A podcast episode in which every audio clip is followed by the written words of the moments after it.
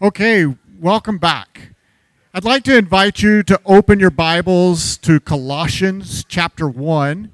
We're going to start back in the series that we began in the fall in the book of Colossians as we explore this scripture. And this morning we'll begin in verse 15. If you want, you can open it in the Bible app. That tab is also in that link tree that we shared with you. Or you can open your Bible, or you can follow along right here. You ready? Here we go. The Son, this is speaking of Jesus. The Son is the image of the invisible God, the firstborn over all creation. For in him all things were created, things in heaven and on earth, visible and invisible, whether thrones or powers or rulers or authorities. All things have been created through him and for him. He is before all things, and in him all things hold together. He is the head of the body, the church. He is the beginning and the firstborn from among the dead, so that in everything he might have the supremacy. For God was pleased to have all his fullness dwell in him, and through him to reconcile to himself all things, whether things on earth or things in heaven, by making peace through his blood shed on the cross. So this morning, we're going to take the first half of this text, and next week, we'll look at the second part. So this week, we're going to look at Jesus, Lord of creation, and next week, we'll look at Jesus, Lord of the church. When we speak of Jesus, Lord of creation, we're making an association that people have always made when they understand some aspect of God and the question of power in the world, in creation. When the godless look at the world or the cosmos, they have to remind themselves, this has evolved. This has happened. And so at times, you may hear them looking for some sense of favor in the cosmos and say, well, the universe smiled at me today. Right? Right? You've heard that. And have you thought, oh, are they talking about God? Or are they looking for some kind of favor from this great expanse of what they see? In fact, the great expanse of what we see is actually wrapped up in an enormous amount of mystery. University of Oxford professor Pedro Fiera says that he is puzzled, as most physicists are, about the origins and the basic elements of the universe. Notice what he says. He says, we are at a complete loss to explain some of the most fundamental but baffling observations of how our universe behaves. There is a tremendous, even cosmic chasm between the physics we know and love and some of the phenomenon that we observe. We simply can't make heads or tails of it. We have no idea how to bridge this chasm, yet we are proceeding to construct even more expensive experiments and observatories in the hope that we will. In the hope that we will cross the cosmic chasm. Even those who are godless look for some favor in this cosmic chasm that they find themselves in and say, the universe smiled at me today.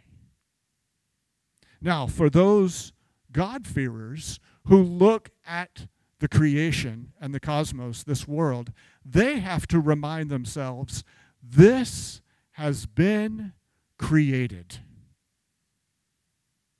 And when we make that association that this has been created, we're actually moving from a question of how and when to a question of who and why. Who and why has this been created? Who is the Creator. By what power has this been done? And am I under such authority inside as part of the created? Because I didn't create myself. I have been created. You and I have been created in the view of God-fearers. For the people of Colossians that Paul was writing to this letter, he was writing to people who were very much concerned with the powers of their age. These were political, social, religious, familial, and spiritual. They had stories and paradigms that helped them understand their cosmos and their place inside of it. There were various philosophies that helped them understand where they fit in this world and by what powers they had to submit themselves. As those who were under Rome, the Roman presence and authority was never far from their minds. The whole book of Colossians is a declaration from Paul of the power and authority of Jesus Christ over all, and even over creation. When God-fearers associate creation with a power, if they were Jewish, they would turn to Genesis chapter 1. And in Genesis 1, they would hear this word. In the beginning, God created the heavens and earth. Now the earth was formless and empty. Darkness was over the surface of the deep, and the Spirit of God was hovering over the waters. For those land lovers, the waters were a place of great mystery and fear. Darkness, formless, void. The surface of the deep. It implies a sort of cosmic conflict against chaos. A cosmic conflict against chaos that God now speaks into and says, let there be light. Let there be light. And there was light. And so we move to the second act or expression story of creation, where God now speaks and creates and moves through to the creation of humanity and says, let us make them male and female in the image of God. Let us make them. Now, in the Jewish mindset, there was also another power or another way of expressing the power of God in creation. In Proverbs chapter 3, verse 19, it says this, by wisdom, the Lord laid the earth's foundations. By understanding, he set the heaven in place. By wisdom, God created. So unless you're really familiar with the Old Testament scripture, you might have missed that they had this idea that the invisible God is made visible by what he does. That the invisible God expresses this power, and this power can be personified with the word wisdom. How many of you is this new? This is a new perception. Spend some time in Proverbs this week. Proverbs 3, and then move to Proverbs 8 and 9, and see wisdom personified and active in creation. Wisdom predates creation. Wisdom is at God's side. Wisdom delights in the presence of God. Wisdom rejoices in his world. Wisdom delights in humanity. Wisdom says to humanity, those who find me will find life and receive favor from Yahweh. But those who fail to find me harm themselves, and all who hate me love death.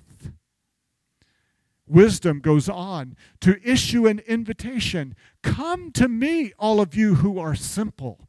Come to me, and I will make you wise. Come to me and live. Come to me and eat. Come to me and drink. Come to me. I have set a table for you. Is this starting to sound familiar? This is the very word that Jesus later used for himself. Come to me, all of you who are weary and labored. Come to me, eat of me, and you will live. Drink of me, and you will live. Behold, I stand at the door and knock, and all who sit and sup with me shall live.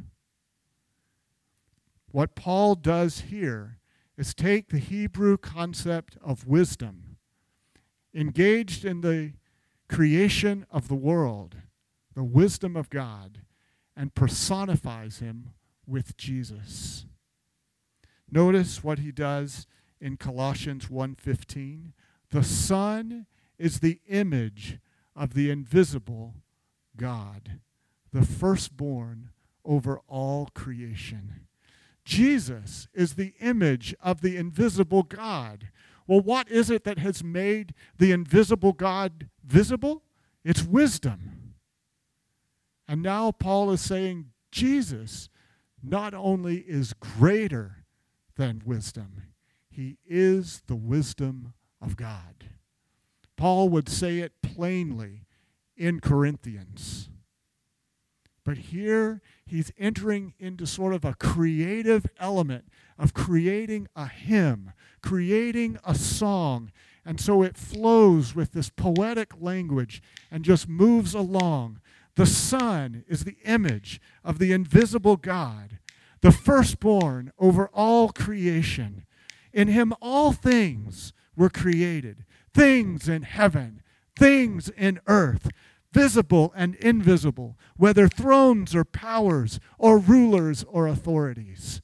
I don't know if Paul could have rapped, but I'm sure he could have done it in Greek better than I could. We miss the poetic move here when we just read this straight through in English. Paul's making a poetic move when he says the Son is the image of the invisible God. For the Jewish listeners in the audience, they would have recognized, oh, look at what he just did. Look at what he just did. He's saying Jesus is the one who makes the invisible God visible. Jesus is the one, then, who tells us who God is and shows us what God is like. Jesus is greater than the law or wisdom. And so when we read the Gospels, Matthew, Mark, Luke, and John, we can see in them and watch Jesus in his works create again and show us the invisible God. Paul goes on then to say that Jesus is the firstborn over all creation. When he uses that language of firstborn over all creation, he wasn't saying that Jesus was birthed. Again, he's using poetic language to describe Jesus' rank. Firstborn didn't necessarily mean in terms of time that this person was born first. But the designation firstborn meant that they stood to inherit everything that the patriarch had. David was described as the firstborn, King David. But we know he wasn't the firstborn in his family, but God designated him as firstborn so that he would receive the kingship and enter into covenant with him. Of Israel, they were called firstborn. We know they weren't the first nation and people and family to be present. So when Paul uses the term firstborn here, he's not speaking of Jesus being created. He's actually speaking of Jesus' rank, that Jesus is superior over all creation. In fact, Jesus would have creation as his inheritance. But he goes on to show that Jesus not only has creation as his inheritance, he has been an agent of creation. Notice what he says in verse 16. For in him all things were created. He has been the agent of creation. So when you read Matthew, Mark, Luke, and John, and you look at Jesus, you see Jesus Christ, the one who has been operational even in creation.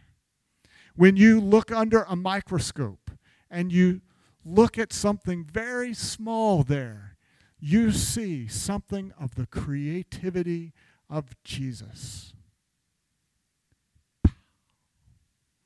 Where's my scientist? When you study anything that has been created, you study something that Jesus had a hand in, and then you see what people have done with it.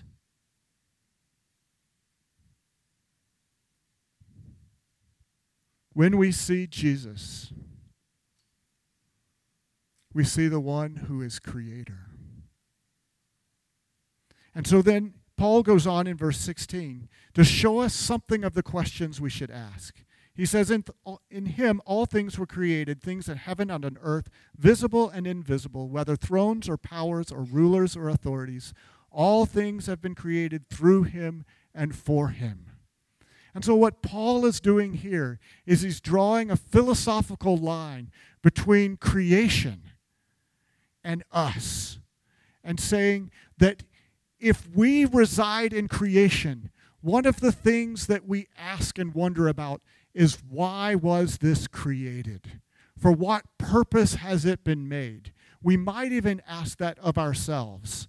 And then he takes these two and draws a line back to Jesus and says, if you want to know why you were created, then you must come to Jesus to know. You must come to Jesus to be fulfilled in it and to meet the purpose of it. For all things have been created by him and through him and for him. If you were to question whether Jesus has that right, he goes on in verse 17 to say, he is before all things. Once Jesus was in conversation with some people about Abraham, Father Abraham, and he says, well, before Father Abraham, I am. And they were like, but you're pretty young yet. You're not as old as Abraham. And he says, before Abraham was, I am. And even of creation, Paul says here and makes the most incredible declaration to say that Jesus is before all things. And then he goes on to say, and in him all things hold together. Ah, there's that line about chaos again. Chaos always seeks for things to fall apart, but Jesus holds it together. This is both one aspect of how the philosophical idea coheres, but also how creation itself sticks together. This is cosmically mind-blowing.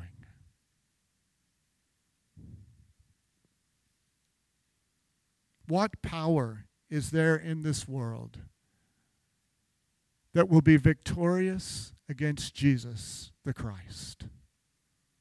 Will rebellion be victorious? Will death, will war, will deceit, will our sinfulness, our greed, our murder, our lust, our racism, our malice or our anger, our misuse and abuse, will it be victorious against Jesus?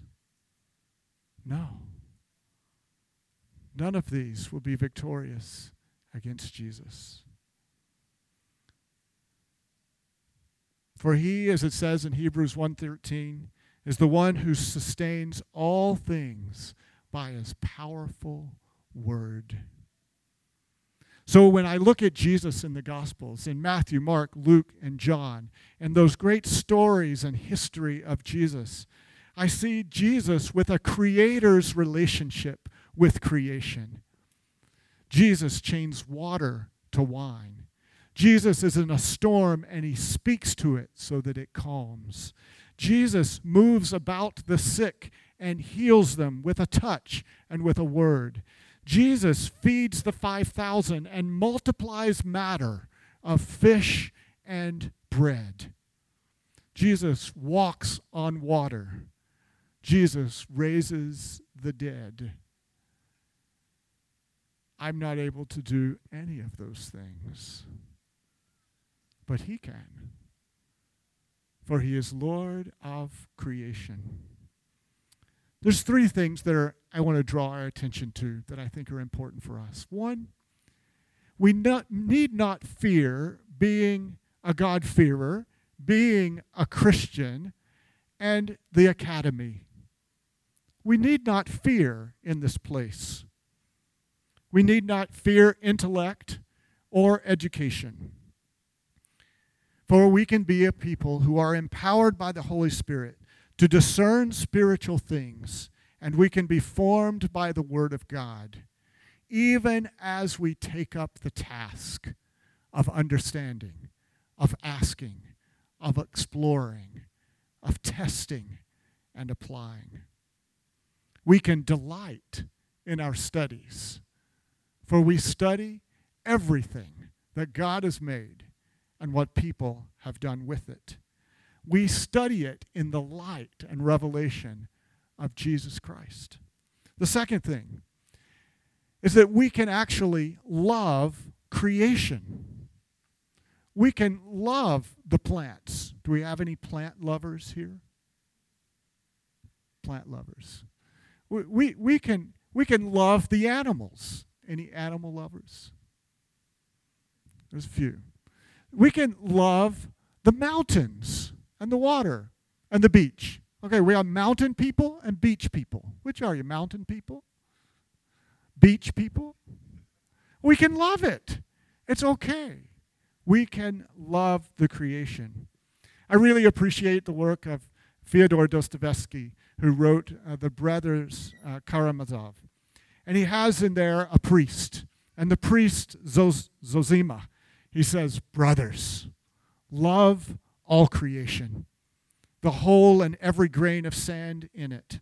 Love every leaf, every ray of God's light. Love the animals. Love the plants. Love everything. If you love everything, you will perceive the divine mystery in things. And once you perceive it, you will begin to comprehend it better every day.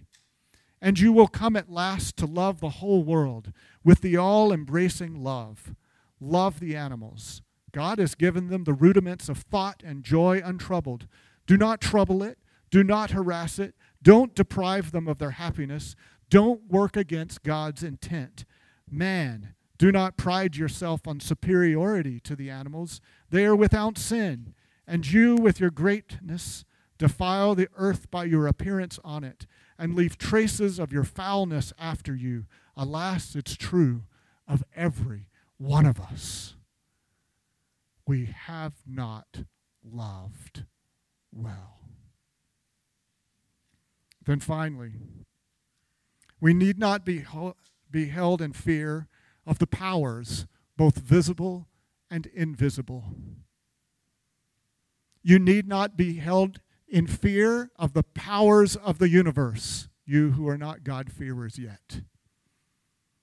But you need not fear the universe. You might should fear them all. I fear them all. But I don't fear the universe. Why? Because I know the one who made it and holds it. You need not fear any powers invisible or visible. Why? Because you know the one who made them and who is above them and is greater than them and has defeated those that align themselves against the knowledge and will of God. You need not fear. He's got the whole world in his hands. Do you remember it? It's a simple song. It creates complexity for us of wonderings about suffering, but our movement into the realities of life first begins with a declaration of faith, and it's because of faith that we wonder about this world, and so we need to be able to sing, He's got the whole world in His hands. He's got the whole world in His hands. He's got the whole world in His hands. He's got the whole world in His hands. And those are nail-scarred hands. It's the nail-scarred hands of Jesus that's got you. That's got us. Let's pray together. Heavenly Father, we come to you in the grace of our Lord Jesus Christ and in the power of the Spirit, and we say thank you.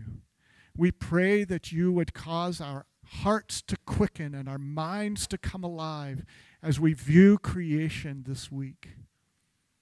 Would you help us to recognize you as the one who has created and to say thank you. May you cause us to move as your people, to love well, to be better servants and stewards.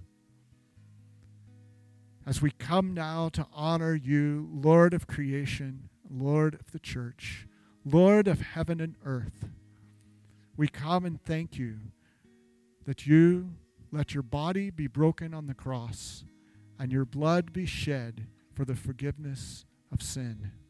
We thank you that you demonstrated your power over death by being raised from the dead, ascending into heaven, and sending your Spirit so that we might know you. We enter and celebrate this grace again, for you've got us. You've got us, and we love you. Would those helping with the Lord's Supper come, and you all may stand